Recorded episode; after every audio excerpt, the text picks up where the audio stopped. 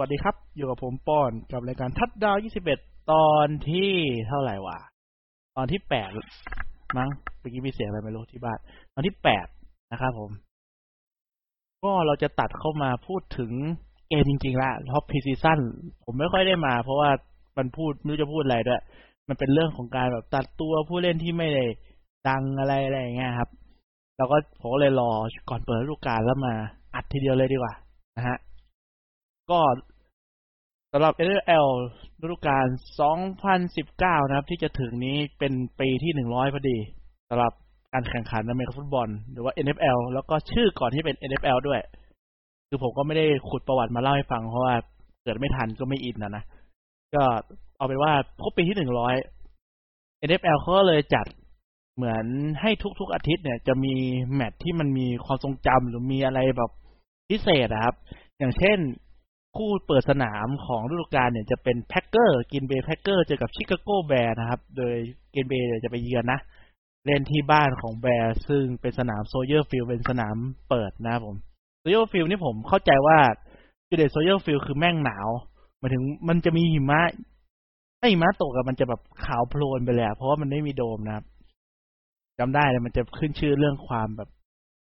ความขาวอะของสนามนะไม่ใช่ของคนที่ไปเชียร์ ก็นั่นแหละครับ ก็สำหรับอาทิตย์แรกความสำคัญที่เขาลิสต์มาก็คือเป็นไ i วอรี่หรือเป็นคู่อริที่นานที่สุดในการแข่งขันแมฟุตบอลมา ตั้งแต่ปีหนึ่งเก้าสองหนึ่งนะครับ แน่นอนว่าเกิดไม่ทัน พ่อผมก็ได้ยังไม่เกิดเหมือนกัน เอาเรียกว่าแบบโหก็เท่าที่ขุดประวัติมานะครับ แล้วก็โพสต์ไปในเพจแล้วสามารถไปอ่านโพสต์ในเพจได้นะครับ ผมเกี่ยวกับคู่สองคู่นี้ ก็ในช่วงแรกของการแข่งนะครับ ระหว่างสองทีมเนี้ยระหว่าง Bears กับ Packers เนี่ย Bears ก็จะชนะมาโดยตลอดเมื่อก่อน Bears เก่งเก่งกว่าเยอะอยู่แล้วนะครับ ก็ชนะแบบประมาณสถิติข่มกันประมาณหกสิบ Bears ชนะหกสิบ Packers ชนะสิบยี่สิบอะไรเงี้ยไม่เยอะ Packers เพิ่งเริ่มเอาคือในช่วงปีเก้าศูนย์นะครับ แล้วก็ถึงปัจจุบันนี่แหละ ก็คือช่วงที่ Brett Favre กับ Aaron Rodgers เริ่มเป็น quarterback ให้กับ Packers นะครับผม ส่วน Bears ก็จะได้พี่ Jay Cutler หรือ smoking Jay Cutler มาเป็น quarterback ให้ Bears ซึ่ง Bears ก็ยังก็สู้ไม่ค่อยได้นะครับไม่ใช่เป็นทีมที่สถิติดีเท่าไหร่ ในช่วงนั้นนะ จนแบบ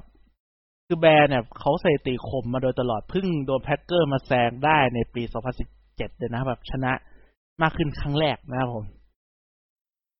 ประมาณทำให้ Packers เนี่ยมาแซงในจังหวะที่ Packers ชนะ เก้าสิบห้าส่วนแบชนะที่เก้าสิบสี่นะครับผม ก็ใช้เวลาแบบเกือบหนึ่งศตวรรษกันเลยทีเดียว โอเค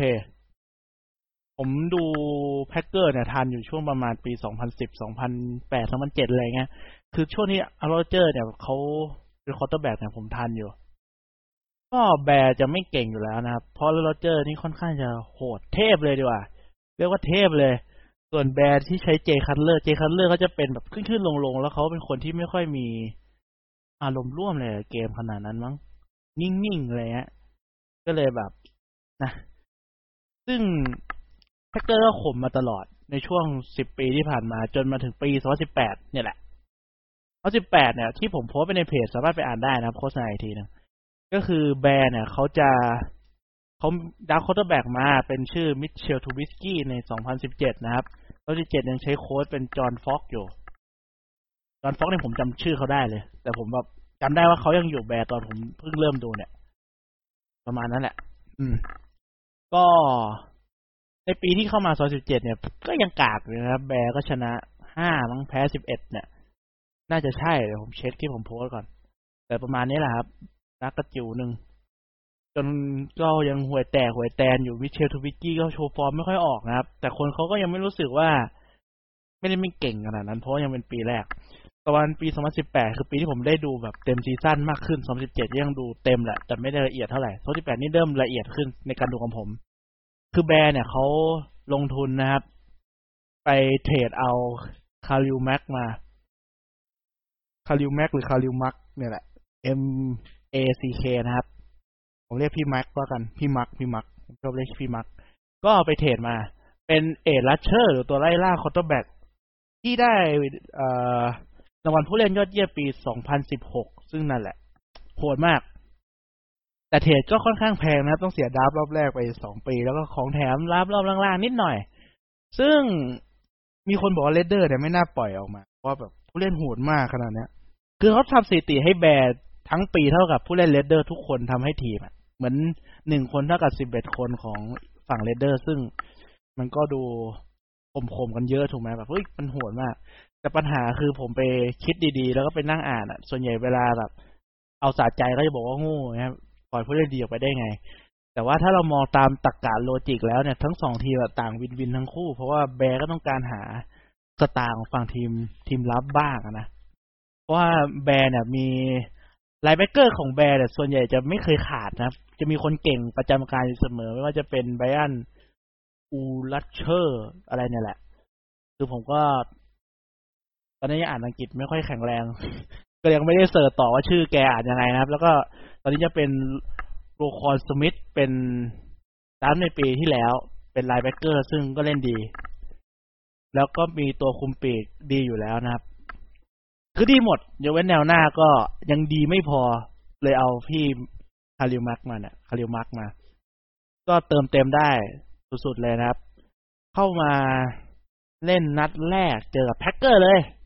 เจอที่บ้าน Packers เลย แต่แพ้นะ แพ้ไปหนึ่งแต้มเท่านั้น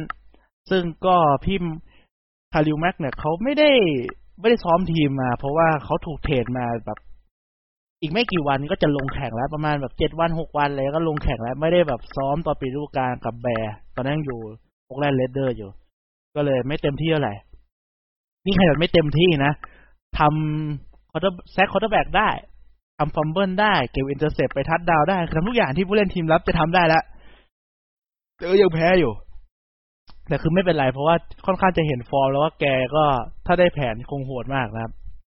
นี่ก็โหดจริงๆ ทำให้ Bears จบสถิติของปีที่แล้วอยู่ที่ชนะ11แพ้5นะผม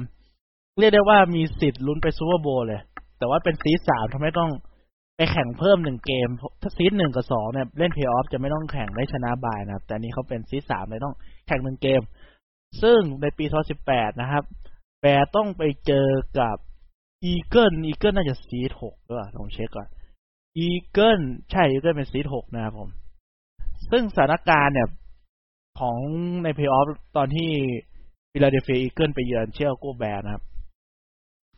Chicago Bears ก็เล่นปุ๊บปุ๊บปุ๊บไปนะครับ แล้ว Eagles นำอยู่หนึ่งคะแนนสิบหกต่อสิบห้าเหลือแค่เตะ field goal เข้าลูกเนี้ย Bears ก็จะชนะเลยนะครับ ซึ่งเตะไม่เข้าครับผม Cody Parkey นะครับ Cody Parkey ตัวเตะของ Bears ก็เตะชนเสานะครับเด้งชนเสาสองทีคือเด้งบนเด้งล่างแล้วก็ไม่เข้า ก็ตกรอบ เซ็งมาก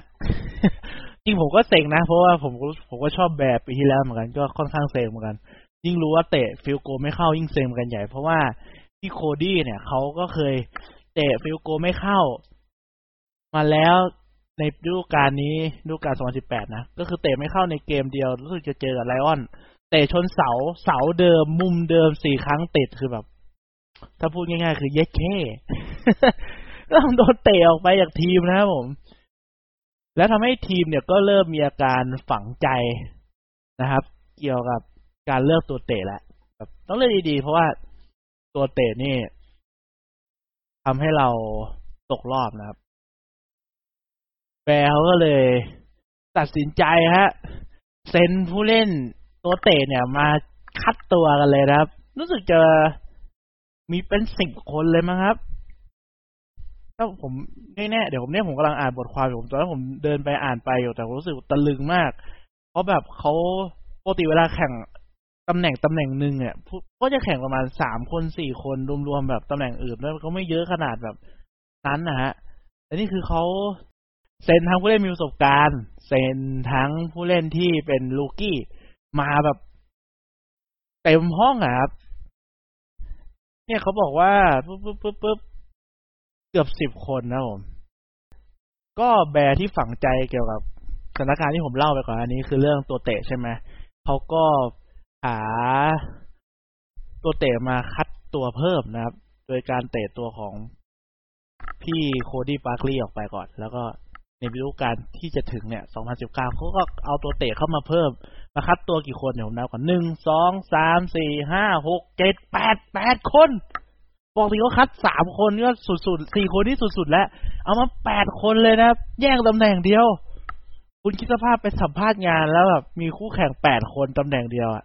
แล้วคือมันไม่สัมภาษณ์แล้วกลับบ้านมันต้องแบบมาโชว์ฟอร์มป้าบอคอแตก แล้วคือเหมือนการคัดตัวของแบร์เนี่ยเขาออกแบบมาให้กดดันมากเป็นพิเศษ ไม่รู้เพื่ออะไร ก็อย่างแรกที่เขาทดสอบก็คือให้มาเตะระยะที่ ที่เตะพลาดในการเล่นเจอกับอีเกิลเลยคือระยะที่ 43 หลานะครับ ซึ่งก็ก็มีคนเตะเข้าบ้างไม่เข้าบ้างนะครับเขาพยายามกดดันเต็มที่ให้แบบทุกคนในองค์กรมาดูแบบกดดันทำสถานการณ์ให้มันเครียดสุดๆอะไรเงี้ย และเหมือนจะมีการคำนวณแบบแปลกๆด้วยนะครับผม แบบที่ตัวเตะเขาไม่ได้ เขาเรียกไงตัวเตะเขาไม่เคยเจอการคำนวณแบบนี้มาก่อนเลยนะครับ อย่างเช่นมีคนชื่ออีเลียดฟรายเขาเขาไปเล่นลีกชื่อ AF AAF นะครับ เตะเข้าทุกลูกเลย ในการเล่นลีก AF ที่มันเจ๊งไปแล้ว มันแข่งกันไม่ทันจบปีอะ เจ๊งแล้วแข่งปีนี้เนี่ยแหละ แต่ก็อย่าไป อย่าไปช่างมันอย่าไปรู้เลยนะครับเขาบอกว่า มีการแบบเขาเรียกไงวิเคราะห์จาก มการอะไรก็ไม่รู้นะครับเขาไม่บอกผมอ่านจนจบแล้วผมจำได้เขาไม่ได้บอกนะว่า วิเคราะห์จากอะไร แต่ว่า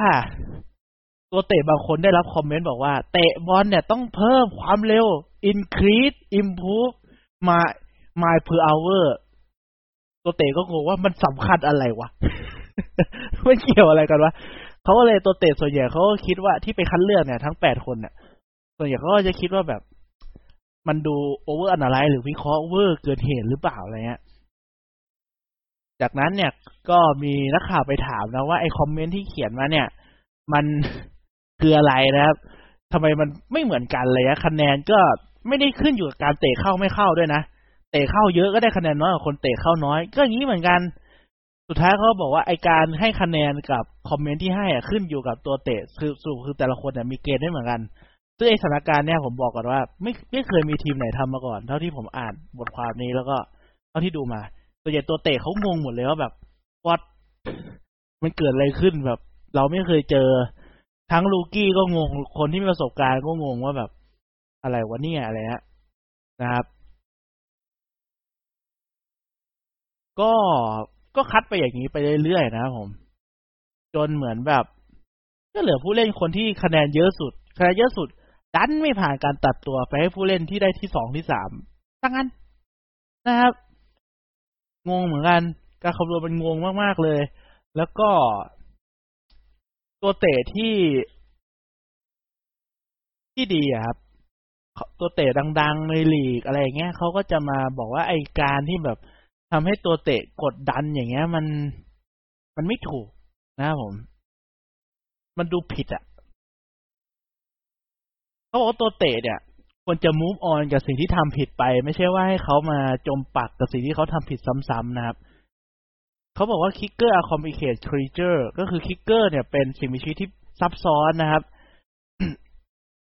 เขาบอกว่าถ้าทีมพยายามทดสอบตัวเตะโดยการสร้างสถานการณ์กดดันในการซ้อม แล้วก็มาดูว่า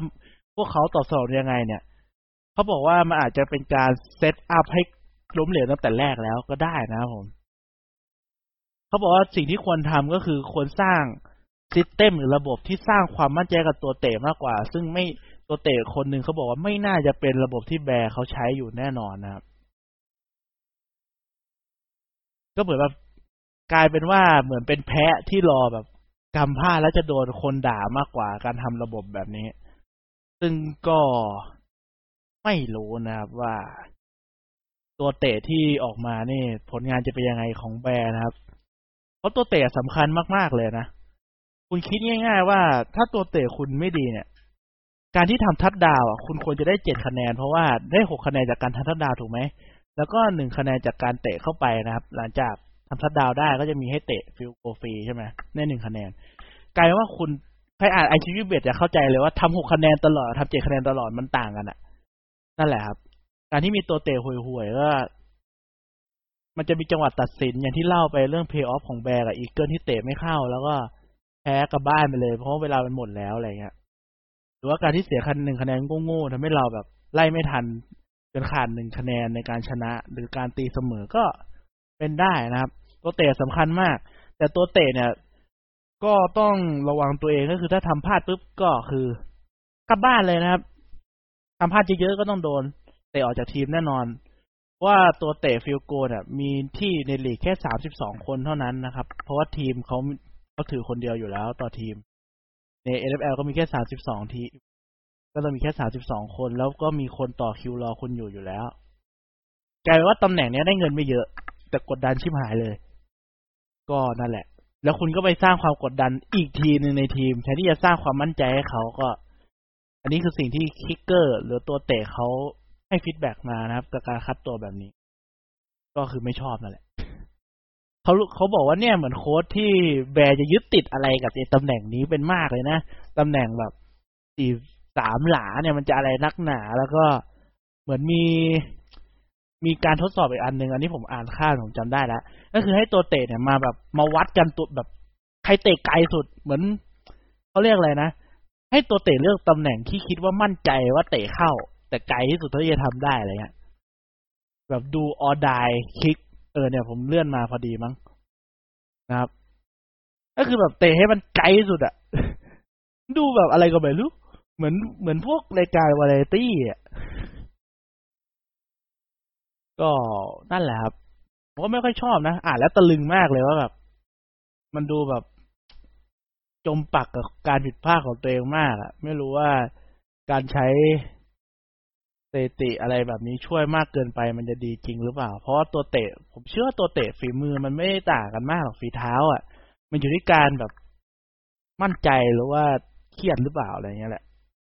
อยู่ที่แบบประสาทเขาเรียกไงใจอะ ใจมันผ่านหรือเปล่านะ โอเค แต่เขาได้ตัวเตะแล้วนะครับ ชื่อเอ็ดดี้พีเนโลนะครับผม ไม่รู้ว่าจะโดน ไม่รู้ว่าจะโดนไล่ออกจากทีมกลางทางหรือเปล่า ถ้าฟอร์มไม่ดี ก็ต้องรอดูนะครับ อ๋อมีอีกเรื่องหนึ่งแถมแถมแถม ก็คือตอน preseason เนี่ยครับ Bears เขาเจอกับ Panthers นะครับ แล้วจะมีจังหวะที่ต้องเตะ field goal พอดีระยะสี่สิบสามหลาโคตรบังเอิญเลย โค้ช Panthers Ron Rivera เนี่ย เขาก็ขอเวลานอกให้ด้วยนะ เพราะว่าแบบเขารู้ เขารู้ว่า เนี่ยระยะเนี่ยเป็นระยะที่ Bears ฝังใจนะครับเขาไม่ได้แกล้ง แต่เขาเอาสร้างสถานการณ์ให้กดดันมากขึ้นนะครับผม เพื่อให้ Bears ได้ทดสอบตัวเตะ แต่นี่ทดสอบของ Elliott Fry นะครับ ไม่ใช่ Eddy Pineiro ก็เตะเข้าไปก็เหมือนจะเข้านะครับผม ตอนนี้ผมจะไม่ได้แต่คิดว่าเข้านะครับแต่ก็ไม่ได้ผ่านการคัดตัว อย่างที่บอกว่าคนที่ผ่านการคัดตัวเป็นเอ็ดดี้นะครับ ก็รอดูครับ หวังว่าจะเจอตัวเตะที่ชอบนะเหล่า Bear ส่วน Packer พูดถึง Packer หน่อย Packer ในตอนนี้ก็เปลี่ยนโค้ชเป็น Matt LaFleur นะครับ จากคนเดิมเป็น Mike McCarthy ก็ Mike McCarthy เนี่ยปีก่อนได้ feedback จากหนักหน่วงจากแฟนๆเลยว่าเรียกแผนได้โบราณโคตรแผนแบบทื่อมากๆนะครับ ก็เอา Matt LaFleur มา ซึ่งเป็นโค้ชทีมบุกของไททันมาก่อน ไททันก็เกมบุกก็จะ มีชีวิตชีวากว่ากว่า Packer นะครับ ก็มารอดูกันว่า Packer ปีนี้จะเป็นยังไง เพราะว่าปีก่อนก็ฟอร์มไม่ดี ชนะเจ็ดแพ้เก้ามั้งอยู่รองโหล่กลุ่มอะ แต่สำหรับคู่นี้ผมเชื่อว่า Bear น่าจะชนะเพราะเล่นในบ้าน แล้วก็ทีมรับก็แกร่งกว่ามาก ๆอยู่แล้วนะครับ ต่อมาคู่ อันนี้คือคู่แพ็กเกอร์กับแบร์เนี่ยแข่งเจ็ดโมงครึ่งวันศุกร์นะครับเจ็ดเจ็ดโมงเช้าเจ็ดโมงเช้าวันศุกร์ จะถึงนี้ก็คือวันที่หกนะผม ส่วนวันอาทิตย์เนี่ย มันจะแข่งตอนเที่ยงคืนวันอาทิตย์ คือวันอาทิตย์ตอนเที่ยงคืน แล้วก็ตีสามแล้วก็เจ็ดโมงนะครับ คู่เที่ยงคืนเนี่ยจะแข่งเยอะมากๆเลย ไปไล่ดูเอาเลยนะครับ ผมอาจจะยังไม่ได้พูดถึงอันนี้มากเท่าไหร่ แต่คู่เกรับคู่ที่น่าดูเนี่ยที่ให้ผมเลือกก็จะมีไททันเจอกับบาวนะครับ เพราะบาวมีผู้เล่น ผู้เล่นคือชุดมันแบบอลังการงานสร้างมาก คือถ้าแพ้ไททันตอนเปิดนี่ก็ความหายจะลดลงไปเยอะ เพราะความคาดของบาวนี่ถ้าให้เต็มร้อยเนี่ยความคาดหวังของแฟนๆเนี่ยจะร้อยห้าสิบละก็ถ้าแพ้เนี่ยจะลงมาเหลือห้าสิบก็ต้องรอดูนะครับ แล้วก็สำหรับคู่เที่ยงคืนมีอะไรน่าดูอีก มีไททันไปเยือน Brown อย่างที่พูดถึงไป อีกคู่หนึ่งอืม Falcon เจอไวกิ้งก็น่าดู แล้วก็แรมเจอ Panther ก็โอเค แล้วก็คู่ตีสามจะมีแค่สองคู่เท่านั้นเป็น Colts เจอกับ Charger แล้วก็ Bengal เจอกับ Seahawkแนะนำให้ดู Colts เจอกับ Charger นะ Colts เนี่ยมีเซอร์ไพรส์ให้แฟนๆแบบว่าน้ำตาตกกันไป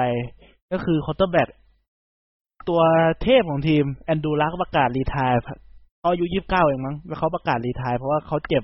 เรื้อรังมาสองสามปีแล้วนะครับผม คือช่วง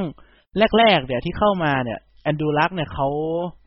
ไม่ได้มี lineman ดีอะทำให้เขาแบบโดนsack โดนฮิตจนแบบเจ็บเรื้อรังมาโดยตลอด เพิ่งมี lineman ดีปีสองปีที่ผ่านมาเนี่ยแหละ อืมนั่นแหละ แล้วก็ Andrew Luck เนี่ยเขาเก่งมากๆ จนตอนนั้นเนี่ยผมผมดูอยู่ผมจำได้ ตอนจะ draft Andrew Luck ก็คือทีมเนี่ยเสีย Peyton Manning ไป หรือ quarterback ที่สุดเทพเทพสุดๆเลยอะเป็น draft แรกที่เก่งมากๆ คนหนึ่งที่ draft แล้วคุ้มมากๆเลย Peyton Manning อะ หลายคนน่าจะคุ้นอยู่ถ้าแบบดูดูลึกๆไงก็ต้องรู้จักแกนะ คือตอนนั้น Peyton Manning ย้าย Bronco แล้ว Colts ก็ขาด quarterback หรือว่า franchise quarterback ที่จะคอยอุ้มทั้งทีมเอาไว้เนี่ยไปโคก็เลย เหมือนแบบเขาคงไม่ได้ตั้งใจให้ตัวเองแพ้เยอะหรอก แต่แฟนๆเขาเรียกว่า Suck for Luck ก็คือแบบเล่นกากๆเพื่อที่จะได้ draft Andrew Luck ในในอันดับหนึ่ง ก็ทำสำเร็จนะครับ ได้ draft Andrew Luck มาก็ เขาก็เล่นดีมันอยู่แหละ ถ้าเขาไม่เจอการบาดเจ็บก็น่าเสียดายนะครับทำให้ Colts เนี่ยต้องดัน quarterback สำรองชื่อ Jacoby Brissett มา ที่ได้เล่นเป็นตัวจริงกับโค้ในสองปีที่แล้ว เพราะเพราะว่าสองปีที่แล้วเนี่ย Andrew Luck เจ็บทั้งปีเลยนะครับ ก็ไป trade Jacoby Brissett มาจาก Patriot นะครับผม ก็ Jacoby Brissett ก็เล่นได้โอเค จบปีนั้นโค้ชนะแปดแพ้แปดก็ไม่แย่ เพราะว่า Jacoby Brissett เนี่ยเขาเป็น quarterback อันดับสามของ Patriot ตอนนั้น มือสามแต่ว่าพาทีมชนะถึงแปดก็ไม่เลว ก็โอเคครับทำให้โคปีนี้ก็เลยมา ไม่มีเวลามาหา quarterback แล้ว เพราะ Andrew Luck แกประกาศเลิกเล่นตอนมันเริ่ม draft ไปแล้ว แล้วก็เริ่ม quarterback ดีๆ ก็ถูกทีมอื่นฉกไปแล้วนะครับ แล้วแกก็เหมือนเพิ่งรู้ตัวว่า ไม่ไหวก็โอเคแอนดูลักเนี่ยผมต้องบอกก่อนที่เล่ามาจะดูเหมือนเขาแบบนิสัยไม่ดีแต่แอนดูลักนี่เป็นคนที่นิสัยดีมากๆ คนหนึ่งเลยนะ ก็คือเวลาอีกฝั่งเนี่ยมาลูกเขาล้มเขาก็จะชมตลอด ผมไปฟังเขาอยู่เขาไม่ได้ชมแบบประชดอะเขาชมจากใจว่าเล่นดีมากเพื่อนเนี้ยเข้ามาถึงตัวเราด้วย เก่งมากเลยอะน่ารักมากผมก็เลยแบบเขาคงคิดไต่ตองมาดีมากๆ แล้วว่าอะไรร่างกายตัวเองไม่ไหวแล้วนะไม่อยากเป็นตัวถ่วงให้กับทีม แต่ก็ช้าไปหน่อยเนาะทำให้ Jacoby Brissett ได้โอกาสเป็นตัวจริงอีกรอบ ก็ต้องมารอดูกันว่าจะเป็นยังไง แล้วก็ได้ต่อสัญญาไปแล้วนะครับ แล้วก็อีกอันหนึ่งก็คือ Colts เนี่ยมัน quarterback ไม่พอครับตัดสินใจเซ็น quarterback เพิ่มเป็น Brian Hoyer หรือ Hoyer the Destroyer เป็นฉายาขำๆนะ quarterback สำรองPatriot อีกแล้วนะครับ แต่เป็นมือสองของปีที่ผ่านมา แต่ Brian Hoyer เนี่ยอยู่กับ Patriot มาสองรอบแล้ว อยู่ตอนแรกก็เป็นสำรองแล้วย้ายเป็นตัวจริงที่อื่น แล้วก็กลับมาสำรองที่ Patriot อีกรอบ แล้วก็ เป็นสำรองให้กับตัวสำรองอดีตตัวสำรองอันดับสาม Patriot ที่ Colts อีกทีที่เป็นตัวจริงไปแล้วงงกันเดี๋ยวตั้งใจพูดให้งงเลยแหละเอาเป็นว่า quarterback ของ Colts ตอนเนี้ยเป็นเพอดีตเด็ก Patriot สองคนเลยแถมทั้งสองคนก็เคยได้แชมป์ Super Bowl ในฐานะ quarterback สำรองมาแล้ว แต่ถ้า quarter สำรองก็หมายถึงว่าไม่ได้ลงเล่นนะก็ได้เหรียญได้แหวนไปเฉยๆก็น่าดูครับ ส่วน Charger เนี่ยก็น่าจะเป็นปี ไม่น่าจะ เป็นปีปีนี้ไม่เกินสองปีอะไม่เกินสามปี Charger ชุดนี้ก็น่าจะต้องเริ่มจากลาไปแล้ว ซึ่งชุดนี้เก่งอยู่ ก็จะมี Philip Rivers นะครับ ที่ quarterback ท่าปาไม่เหมือนชาวบ้าน เป็นท่าปาที่แปลกมากๆ แต่แกเล่นดีมากๆนะท่าปาเนี้ย ก็ Philip Rivers ยังไม่เคยได้แชมป์ซูเปอร์ไม่เคยถึงรอบชิง Super Bowl เลยนะครับผม โดน Patriot หรือ Steeler ขัดตลอด ก็เหลือเวลาแกอีกไม่มากแล้วล่ะ ที่จะไป Super Bowl ก็ ใครแบบชอบสไตล์หรือชอบโลโก้ก็ตามเชียร์ Charger ได้นะครับ เพราะ Charger แฟนๆ ที่อเมริกาน้อยมากเลย แล้วก็มีล่อแล้วก็มีตีสามครึ่งเป็น Niner เจอ Buccaneer แล้วก็ Giant เจอคาร์บอยนะครับผม น่าจะต้องดูแจนเจอกับ อ๋อ ดูนี่ดีกว่าครับ Lion เจอคาร์ดินัลนะครับผมจะมีอีกคู่หนึ่งที่ลืมพูดถึงไป Lion เจอคาร์ดินัลก็น่าดู เพราะคาร์ดินัลเนี่ยจะมี draft เบอร์หนึ่งของปีนี้อยู่ก็คือ Kyler Murray นะครับ น่าดูอยู่ ว่าแกเล่นดีไหมว่าเจอไลออนไลออนก็ไม่ยิงงานยากเกินไปที่จะชนะ แต่ Lionทีมรับก็น่าจะอัปเกรดมาพอสมควร เพราะว่า head coach หรือหัวหน้าโค้ชของไลออนเป็นแมตต์แพทริเซีย ซึ่งเป็นสายเกมรับ อาจจะเกมบุกอาจจะไม่หวือหวามาก แต่จริงเกมบุกของไลออนผมว่าก็น่าจะดีขึ้นนะ เพราะว่าเมื่อก่อนไลออนไม่มีตัววิ่งเลยตอนนี้ไลออนมีตัววิ่งแล้ว แล้วก็แมทธิวสแตฟฟอร์ด quarterback ก็โอเคส่วนทีมรับน่าจะหายห่วงนะครับคาร์ดินัลก็ต้องมาพิสูจน์ตัวเองว่าจะเป็นยังไง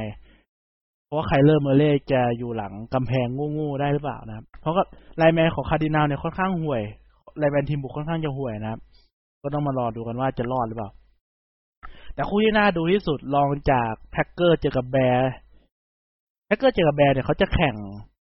อย่างที่บอกแข่งวันศุกร์ก็คือจะมีคู่เดียวนะครับ เหมือนเขาเรียกว่าฉายทาง National TV ที่อเมริกา มันก็คือทั้งอเมริกาจะได้ดูคู่นี้หมดเลยนะครับ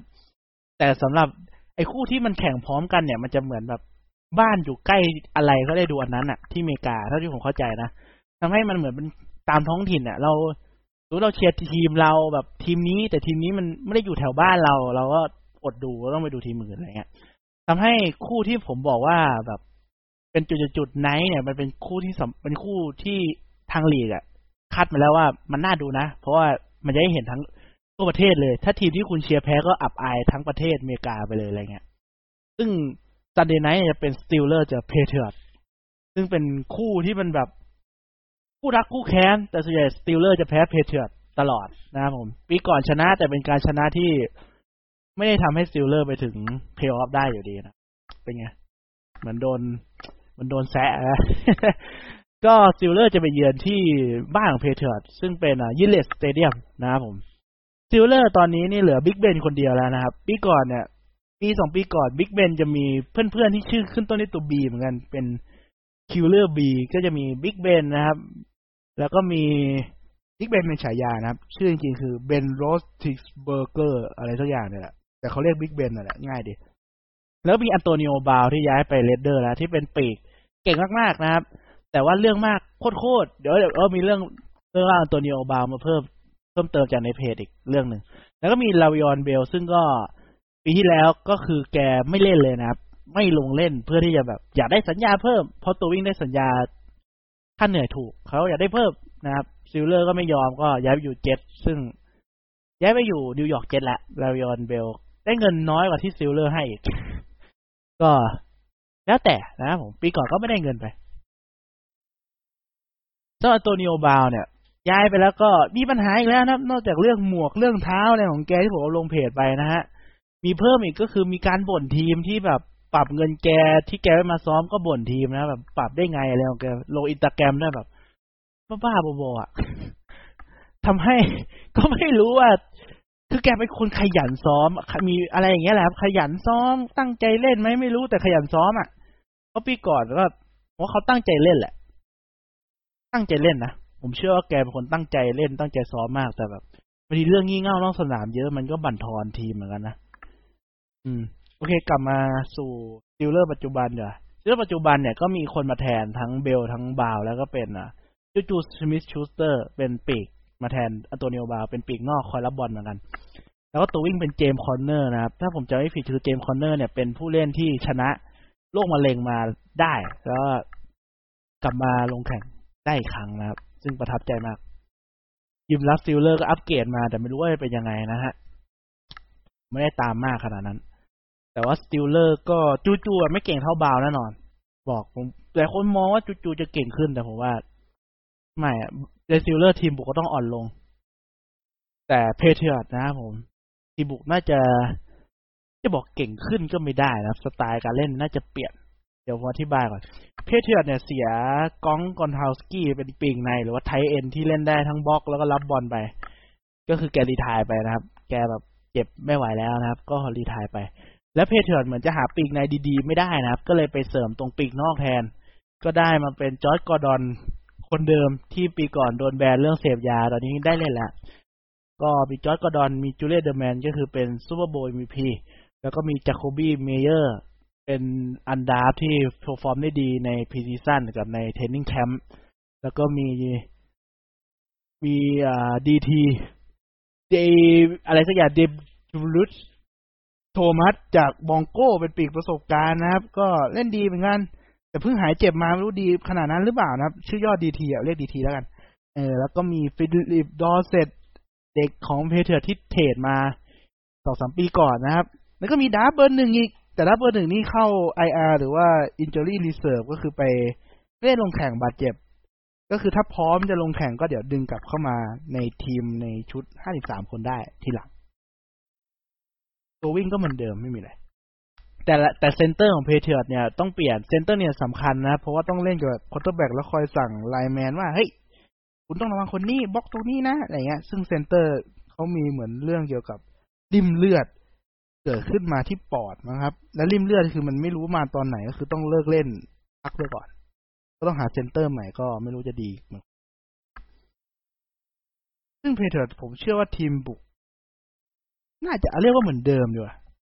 ไม่น่าจะเรียกว่าดีขึ้นได้ขนาดนั้นเหมือนเดิมเพราะการบุกอาจจะไม่ได้เน้นปีกในอาจจะเน้นปีกนอกมากขึ้นอะไรส่วนทีมรับก็น่าจะเก่งอยู่นะครับกับแพทริออตผมว่าแพทริออตยังเหนือกว่า แล้วก็ได้เล่นในบ้านเดี๋ยวมีสิทธิชนะสตีลเลอร์มากกว่านะครับผม ก็ต่อมาก็คือวันจันทร์วันจันทร์ของบ้านเขาคือวันอังคารบ้านเรานะครับเป็นเท็กซันส์เจอกับเซนต์แล้วก็บรองโกเจอกับเรดเดอร์นะครับผมเท็กซันส์ไปเยือนเซนต์ เท็กซันส์ไปเยือนเซนต์เท็กซันส์เนี่ยก็พยายามจะ trade หา lineman มาเพิ่มนะครับ ซึ่งก็ trade แบบแพงชิบหายเลย มีคำหยาบเยอะมาก เพราะว่าเท็กซัสเนี่ยเขาไม่มี GM General Manager General Manager คือทำหน้าที่เหมือนแบบดูแลการย้ายตัวผู้เล่นนะแบบทำไงทีมเราเสียน้อย เสียน้อยเสียยากเสียมากเสียง่าย พูดทำไมวะเมื่อกี้ให้เราเสียน้อยที่สุดอะไรเงี้ยซึ่งพอไม่มี GM เนี่ยก็แบบอาจจะได้คนแบบ ที่ไม่ได้เก่งเรื่องการเจรจามาทำให้ Texans เนี่ย เสียหลายอย่างมาก เพื่อที่จะเอา lineman มาเพิ่มคนเดียวคือผมไม่ได้จำรายละเอียด แต่ว่าต้องเสียClowney หรือว่าตัวไล่ quarterback ไป ก็ Clowney อาจจะไล่ quarterback ไม่ได้ดีมาก แต่ว่าเป็นตัวปิดการวิ่งได้ดีไปให้กับ Dolphins นะครับ Dolphins กำลังทำทีมอยู่ก็คือ แก Dolphins กำลังทำทีมใหม่ ก็คือ rebuild ทีม rebuild ทีมคือแบบ อาจจะยอมเสียผู้เล่นเทพๆในทีมเพื่อที่เอาสิทธิ์ draft หรือว่าเอาจำ เสียผู้เล่นดีๆ ไปเพื่อเอาจำนวนเลือกผู้เล่นมาเพิ่มอะไรเงี้ย ยอมเสียผู้เล่นเก่งๆหนึ่งคน เพื่อที่จะได้เลือกผู้เล่นหน้าใหม่ จากเด็กมหาลัยอีกสองคนรอบแรกสองคนอะไรเงี้ยประมาณนั้น ก็นั่นแหละ เสียเยอะนะครับ Texans เพื่อเสริม lineman ให้กับ Deshaun Watson Deshaun Watson ปีก่อนเป็น quarterback ที่โดน sack มากที่สุด ของลีกทั้งที่แกเป็น quarterback สายพลิ้วยังโดนมากที่สุดคือไม่ไหวแล้วนะครับ ต้องมีอย่างด่วนก็แบบเสียเสียเพียบเลยนะครับเพื่อจะเอามาก็ ก็ลองรอดูฮะเจอกับ Saints นะครับ Saints ก็ยังมี Drew Brees นำทัพเหมือนเดิม ไม่ได้มีอะไรเปลี่ยนแปลงมากสำหรับ Saints ก็ว่า Saints น่าจะกินนะครับผมแล้วคู่ปิดของ week แรกก็จะเป็น Broncos ไปเยือนกับ Raiders นะครับ เอาเป็นว่ารอดูไปเลย ผมไม่รู้จะพูดอะไรคู่นี้มันไม่น่า ผมไม่ได้สนใจเลยคู่เนี้ยนะครับผม สำหรับวีคแรกเนี่ยก็จับตาดูกันเลย เดี๋ยวผมจะพยายามอัปเดตในเพจมากขึ้นเรื่อยๆนะครับเพราะว่าเปิดรูปการแล้วหาข่าวง่ายดีนะครับ เดี๋ยวดูซิว่ามีอะไรมาอัปเดตอีกไหมอ๋อแล้วมีอีกข่าวนะครับ ก็คือซิกอิเลียดหรือว่าตัววิ่งที่ผมเชื่อว่าน่าจะพูดว่าเก่งที่สุดในลีกตอนนี้ก็ไม่ได้น่าเกลียดเกินไปนะครับ กับอยู่ตอนนี้อยู่ Dallas Cowboys Dallas Cowboys นี่ ตอนแรก Zeke Elliott เนี่ยพยายามจะ hold out เหมือน Le'Veon Bell ที่เล่าไปเมื่อกี้พยายามจะไม่เล่นอะไรเงี้ยอ๋อมีคนนึงไม่เล่นก็คือ Melvin Gordon ของ Chargers บอกปีนี้ผมจะไม่เล่นถ้าผมไม่ได้สัญญาใหม่ตัว Chargers ก็บอกว่าไม่เป็นไรไม่เล่นก็ได้ เราไม่อยากให้สัญญาใหม่อยู่แล้วอะก็เหงาไปนะครับ ไม่รู้ว่าทำไงต่อดี กลับมาที่เจ้าเรื่องของเจ้า Zeke หรือว่า Ezekiel Elliott นะครับผม ก็คือได้ต่อสัญญาแล้วนะครับหกปี สัญญายาวหกปีปกติผมเห็นสัญญายาวสุดก็สี่ปีนะนี่หกปีเลยนะครับ แล้วก็ได้เงินไป คือที่เขาควรจะได้เงินจากสัญญาทั้งหมดคือเกินหนึ่งร้อยล้านดอลลาร์สหรัฐก็คือเป็น เป็นตัววิ่งที่ราคาแพงที่สุดในลีกแล้วตอนนี้ ผมไม่แน่ใจว่าเฉลี่ยหารมาแล้วเนี่ย มันจะราคาต่างกับคนอื่นมากหรือเปล่า เพราะว่าผมไม่ได้ไม่ได้เชี่ยวชาญมาก แต่ถ้ามันไม่ห่างมากเนี่ย ผมเชื่อว่าเป็นดีลที่คุ้มนะ เพราะว่าซีกเนี่ยมันเก่งจริง ถ้าไม่เจ็บอะ ก็ถือว่าคุ้มนะครับผม โอเคสำหรับลูกลูกการนี้นะครับ ก็อยากให้หลายคนมาดูกันนะเดี๋ยวผมพยายามจะช่วยอธิบายเพิ่มสงสัยอะไรก็เข้ามาถามกันได้เลยนะครับ จะเปิดฤดูกกาลแล้ว ในสุดก็ได้ดู หิวเหลือเกินตอนนี้ อยากดูแล้วเพราะ preseason มันไม่ค่อยสนุกอะ preseason มันมันสนุกต่อเมื่อเราแบบ ศึกษาทีมที่เราชอบเยอะจริง ๆ จนเรารู้สึกว่าเราอยากให้ผู้เล่นคนนี้ ผ่านการคัดตัวหรือว่าแบบอะไรอย่างนั้นอะ่ะซึ่งมันศึกษายากนะผมยังแบบ ผมก็รู้แต่ทีมตัวเองอะนะครับผมก็concept ของรายการช่วงต่อไปที่ผมอยากจะทำหลังจากเปิดฤดูกาลก็คือจะมีการแบบรีวิวผลที่ จะน่าสนุกหรือว่าจะรีวิวหมดเลย แล้วก็คัดเฉพาะเกมที่มันสนุกออกมา แล้วก็จะมีพูดถึง อย่างที่บอกคือ NFL เนี่ยมันครบหนึ่งร้อยปีใช่ไหมครับ มันก็จะมีเหมือนเป็นกิมมิกว่าเนี่ยเราเอาคู่นี้เจอกัน เพราะว่าเนี่ยเป็นประวัติศาสตร์แบบนี้นะ ก็จะอาจจะคัดประวัติศาสตร์นี้มาพูดในพอดแคสต์แล้วก็มาลงในเพจเพิ่มเติม แล้วก็จะเป็น preview เหมือนเมื่อกี้ก็คือ เอาคู่เอ่อ Thursday Night คู่แรกของ week มาปุ๊บปุ๊บปุ๊บให้ดูแบบ มาวิเคราะห์มาพูดไม่ได้วิเคราะห์หรอกมาเล่าว่า เออเป็นยังไงประวัติอะไรยังไง แล้วก็เป็น แล้วก็ช่วงเวลาละเกม ช่วงเที่ยงคืนช่วงตีสามอะไรเงี้ยอย่างละเกมสองเกมแล้วก็จะมาเป็น Sunday Night แล้วก็ Monday Night คือมันต้องพูดอยู่แล้วก็น่าจะเป็นคอนเซปต์ประมาณนี้นะครับ สงสัยอะไรก็เข้ามาถามได้ อันนี้ผมจะเรียบเรียงไม่ดีมากก็ต้องขออภัยด้วยนะครับ เดี๋ยวเราเปิดดูการก่อนอาจจะดีขึ้น ก็ประมาณนี้แล้วกัน เดี๋ยวมันจะเกิน เวลาอาจจะนานเกินไป อยากให้มันไม่เกินสี่สิบนาที ไม่เกินครึ่งชั่วโมงจะดีมากโอเคครับสำหรับตอนนี้ก็ขอให้ไปไล่ดูกัน ผมพยายามจะโพสให้เร็วที่สุด เดี๋ยว มาดูกันในเพจแล้วกันเนาะ มาเชียร์กัน ได้เวลาเปิดดูการละใครแล้วเนี่ย ไปเจอกันใหม่ตอนตอนหน้าครับ ต้องทำทุกอาทิตย์ละ ถ้ามีอะไรสงสัย มีอะไรติชมก็คอมเมนต์ได้ทุกที่เตาข่าว หรือว่าจะไปไลฟ์ที่เพจทัดดาวยี่สิบเอ็ดใน Facebook ก็ได้ ผมไม่ได้ ยังไม่ได้เล่นในทวิตเตอร์ก็ไปกดไลค์ใน Facebook แล้วก็เข้าไปถามได้นะครับเดี๋ยวเจอกันครับ บ๊ายบาย